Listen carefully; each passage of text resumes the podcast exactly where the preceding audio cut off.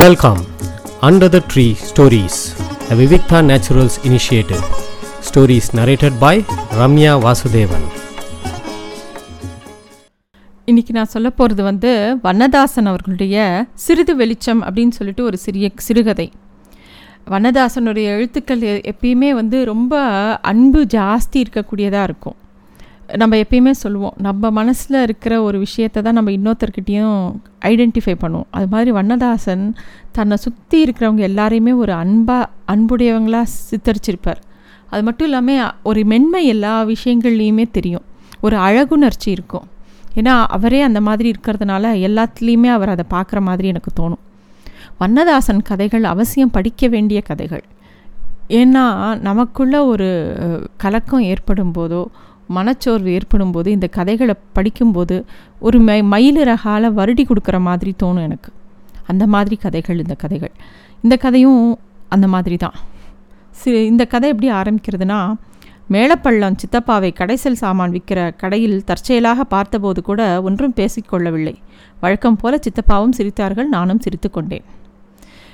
மேலப்பள்ளம் சித்தப்பா இவருக்கு வரவு. அந்த ஊரில் முக்கால்வாசி சொந்தக்காரங்க இங்கே அங்கே திரும்பி பார்த்தா எப்பார் சொந்தக்காரங்க இருப்பாங்க. அதுவும் இந்த மேலப்பள்ளம் சித்தப்பா ரொம்ப அமைதியானவர், ரொம்ப அதிகம்லாம் பேச மாட்டார்.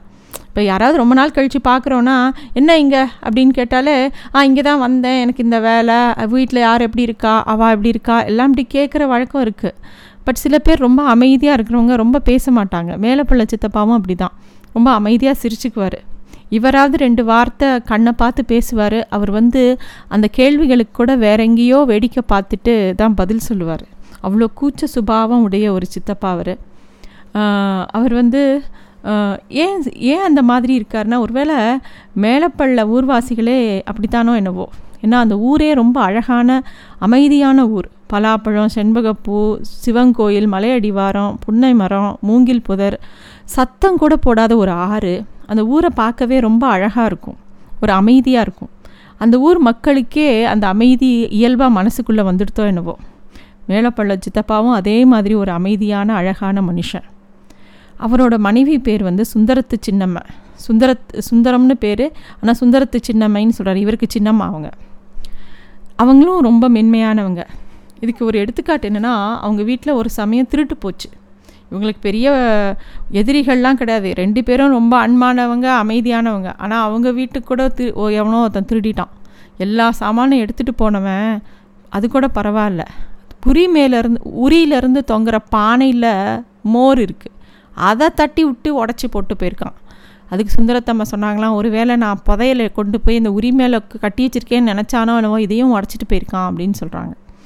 அந்த உரியில் அடித்த அந்த தயிர் மோரம் அப்படியே வீடு முழுக்க செதறி போய் அதை ஒரு கடுவம் போனால் நக்கின்னு இருக்கு. ஏற்கனவே வீடு முழுக்க கொள்ளையடிச்சு போய் ஒரு பக்கம் பூனை அந்த தயிரெல்லாம் நக்கியிருந்தா ஒரு பொம்பளைக்கு எவ்வளோ வருத்தமும் அழுகையும் கோபமும் வரணும். ஆனால் சுந்தரத்தம்மை ஒரு நிமிஷம் சிலிர்த்துக்கிட்டாலாம். அதுக்கப்புறம் நிதானமாக அந்த பூனையை பார்த்து எவ்வளோ லட்சணமாக இருக்குது பூனை பார்க்குறதுக்கு அப்படின்னாலாம். அந்த மாதிரி ஒரு விஷயம் சொல்ல அவங்க மனசு எவ்வளோ பக்குவப்பட்டிருக்கணும். அந்த சுந்தரத்தம்மா அந்த மாதிரி ஒரு அம்மா. இந்த மேலப்பள்ளம் அப்போ வரைக்கும் பட்டணத்தில் இருந்தவங்க இந்த திருட்டுக்கு நடந்தப்புறம் மேலப்பள்ளம் ஊருக்கே போயிடலாம், நம்ம சொந்த ஊருக்கு, இந்த ஊரில் இருக்க வேணாம், நமக்கு இருக்கிறது ஒரே ஒரு பொம்பளை பிள்ளை, அது என்ன பெரிய டாக்டருக்காக படிக்க போகுது, அந்த ஊரில் என்ன ஸ்கூல் இருக்கோ அங்கே போட்டுக்கலான்னு கூட்டின்னு போயிடுறாங்க. ஆனால் அந்த பொண்ணும் நல்லா படிச்சிருக்கு, அந்த ஊரில் போய் நல்ல மார்க்லாம் வாங்கிச்சு. ஏதோ ஒரு விசேஷத்தில் பார்க்கும்போது இவரை பார்த்து, நீங்கள் கதையெல்லாம் எழுதுவீங்களோன்னே அம்மா சொல்லுவாங்க அப்படின்னு சொல்லித்தான். அது கேட்டவுடனே இவருக்கு ரொம்ப ஆச்சரியம். அதாவது சுந்தரத்து சின்னம்மைக்கு இவர் கதை எழுதுறதெல்லாம் தெரியுமா, இந்த விஷயத்தை ஒரு விஷயமாக இவங்க பேசியிருக்காங்கங்கிறதே இவருக்கு ரொம்ப சந்தோஷமாக இருந்திருக்கு. அது மட்டும் இல்லை, இன்னொரு சமயம் ஏதோ ஒரு திருவிழாவில் பார்க்கும்போது கூட அந்த இவர் மேலப்பள்ளம் சித்தப்பா இவர்கிட்ட மெதுவாக நீங்கள் எழுதினதெல்லாம் புஸ்தகமாக போட்டிருக்கேடா சின்னம்மா கேட்டா அப்படின்னு சொன்னாலாம். இவருக்கு ரொம்ப ஆச்சரியமாக இருந்ததாம். இப்படி இவ்வளோ யோசிக்கிறாங்களா அப்படின்னு சொல்லிட்டு. இதெல்லாம் இப்படியோ ஒரு சமயம் என்னாச்சு, இவங்க தாத்தா இறந்தபோது யாருமே அவ்வளோவா அழலை, தாத்தாவே வயசாகி தான் இறந்துருக்காங்க. தாத்தா யாருன்னா இவரோட அம்மாவோட அப்பா. அம்மாவே ரொம்ப அழலை, ஆச்சியும் ஒரு மாதிரி சுதாரிச்சிட்டாங்க, அதாவது தாத்தாவோட வைஃப் பாட்டியும் சுதாரிச்சிட்டாங்க. ஆனால் சுந்தரத்தம்மை அப்படி அழுதுருக்காங்க, ஊரே பயந்து போச்சு அவங்க அழுத அழுகையை. அதுவும் அந்த தாத்தாவை இறுதி மரியாதை பண்ணி ஊர்வலத்துக்கு எடுத்துகிட்டு போகும்போது கதறி அழுதுட்டாங்க அந்த சின்னம்மை. யாருமே சின்னம்மை இவ்வளோ அழுவாங்க அப்படின்னு எதிர்பார்க்கல. அப்போ வந்து அதை பார்த்த மேலப்பள்ளம் சித்தப்பாவும் துக்கம் காணாத தான் மனைவி இப்படி அழறதை பார்க்க சகிக்காமல் அவரும் அழுதுட்டு பின்பக்கமாக ஓடிட்டார் கொல்லப்பக்கமாக. அதை அப்புறம் இந்த தாத்தாவோட காரியம்லாம் முடிஞ்சு வீட்டுக்கு வரும்போது சித்தப்பா அப்படியே இவர்கிட்ட மெதுவாக வந்து இவர் எதாவது தப்பாக எடுத்துப்பாரோன்னு நினச்சிட்டு தாத்தா மேலே அவங்க சின்னம்மைக்கு அவ்வளோ மரியாதை அப்படின்னாராம். அப்படி சொல்லும்போதே இவருக்கு அப்படியே சித்தப்பா கையை பிடித்து கொள்ளலாம் போல இருந்தது. ஆனால் சித்தப்பா இந்த சிறு பிள்ளைத்தனமான நெகிழ்ச்சியெல்லாம் தாண்டி ரொம்ப தூரம் வந்து விட்டிருந்தார் அல்லவா அப்படிங்கிறார். இது முடிஞ்சு தாத்தாவோட காரியம்லாம் நடந்துகிட்ருக்கு. ஒரு இறந்த வீட்டில் 10 நாள் காரியம்லாம் நடக்கும். அந்த மாதிரி நடந்துகிட்ருக்கும்போது அந்த தாத்தா பற்றியும் தன்னோட வாழ்க்கையை பற்றியும் அந்த பாட்டி வந்து எல்லாருக்கிட்டேயும் பல விஷயங்களையும் அவங்க காலங்களில் நடந்த பல விஷயத்தையும் படம் மாதிரி வரைஞ்சி காமிச்சு சொல்லிக்கிட்டே இருந்தாலாம். ஒரு முழு வாழ்க்கையோட சரித்திரத்தை பகிர்ந்து கொள்வதற்கு அது ரொம்ப ஒரு உன்னதமான நேரம். எல்லாரும் அவங்கள வந்து அது ஒரு தபஸ் மாதிரி எல்லாரும் கேட்டுருப்பாங்க. அதை கேட்டுருக்கும்போது அதுவும் அந்த பாட்டி வந்து இது எல்லாத்தையும் இவரோட மனைவி அவளும் மாசமாக இருந்தா அவளை பக்கத்தில் உட்காத்தி வச்சுட்டு எல்லா விஷயத்தையும் சொல்கிறாங்க.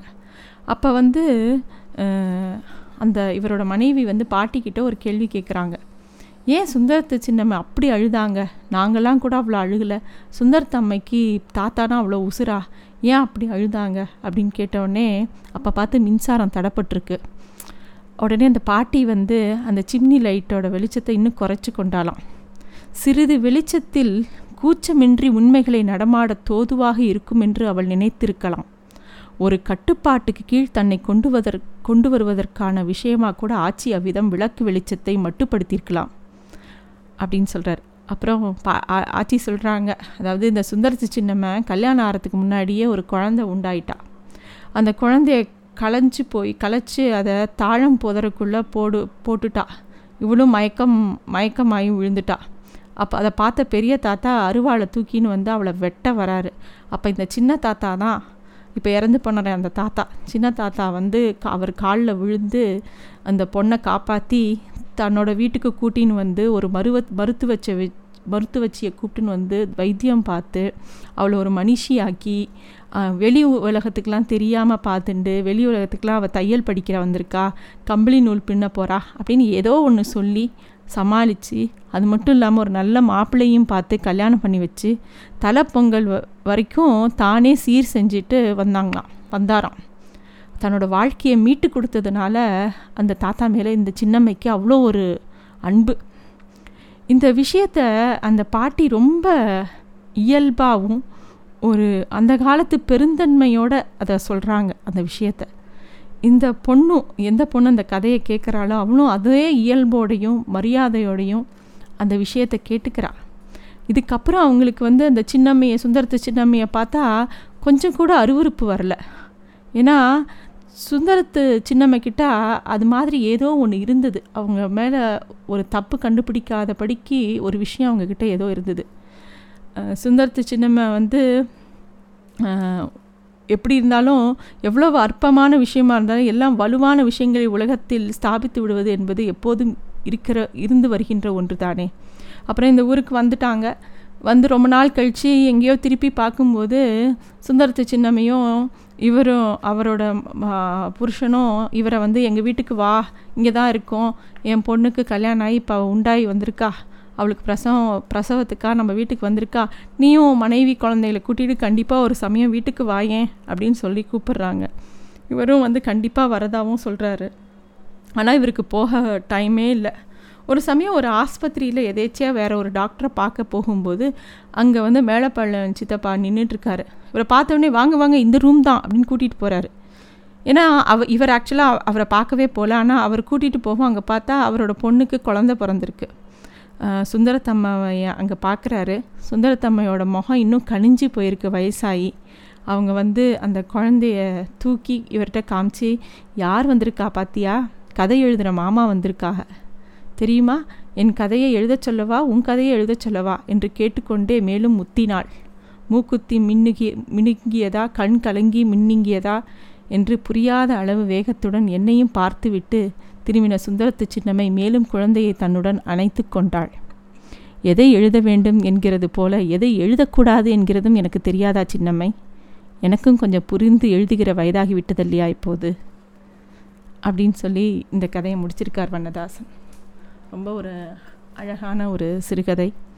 தினமும் எல்லார் வீட்லேயும் நடக்கக்கூடிய ஏதோ ஒரு சம்பவம் தான், ஆனால் அதை பதிவு பண்ணுற விதம் இருக்கு இல்லையா, அதை யார் மனசையும் புண்படுத்தாமல் யாரையுமே நோகடிக்காமல் ஒரு அன்பு இந்த கதையில் தெரிஞ்ச மாதிரியே இருந்தது எனக்கு.